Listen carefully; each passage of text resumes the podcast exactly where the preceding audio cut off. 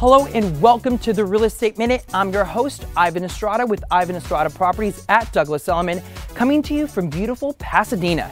And in this episode, it's all about mid-century modern architecture, built between the nineteen thirties to the nineteen sixties to combine beautiful modernism, elegance, and simplicity to bring the outdoor in and the indoor out. So the Real Estate Minute is going to work this way. There are three segments, one minute each, three minutes total. Let the Real Estate Minute begin. Welcome to fourteen fifty El Mirador in Pasadena, California.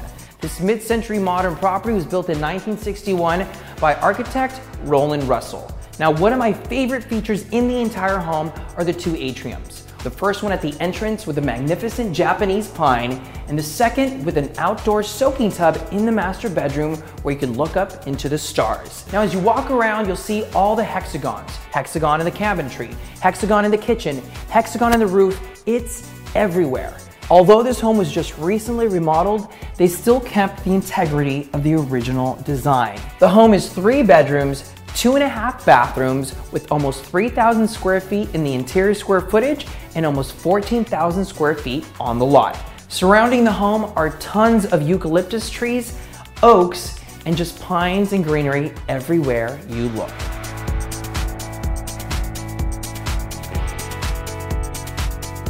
Falling Water, also known as the Kaufmann Residence, was built by Frank Lloyd Wright in rural Pennsylvania in nineteen thirty-five. The design actually only took two hours to produce. The house was supposed to be facing the waterfall, not sitting on top of it.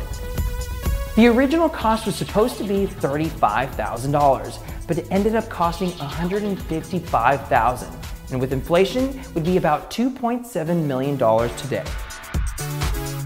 Wright wanted the house to blend into nature, so he used two colors, light ochre for the concrete and his signature Cherokee red for the steel. The house was later restored in two thousand one, and the cost was an estimated eleven point five million dollars. One of the most notable features in the entire home, which is my favorite, is a staircase from the living room down to the stream. Built in nineteen sixty-nine, the Elrod House by John Lautner is one of the most architecturally significant mid-century modern properties in all of Palm Springs. The best known feature of the home is the large circular concrete canopy above the main living area that overlooks all of Palm Springs. When the house was built, the soil was excavated, but the rocks were kept in place. These rocks are part of the interior of the house and run straight through the walls and windows. The house itself is five bedrooms, six bathrooms on almost nine thousand square feet on one point six acres. Now, if you want to buy the house, well, you're a little too late. It was sold in September two thousand sixteen for seven point seven million dollars. Some of the other notable features are the gym and the beautiful outdoor swimming pool that overlooks San Jacinto Peak. Wonder why it looks so familiar? It was featured in the James Bond film, Diamonds Are Forever. Good morning, Bambi. And I'm Bumper. Is there something we can do for you? Thank you so much for watching this month's Real Estate Minute on mid-century modern architecture. I will see you next month.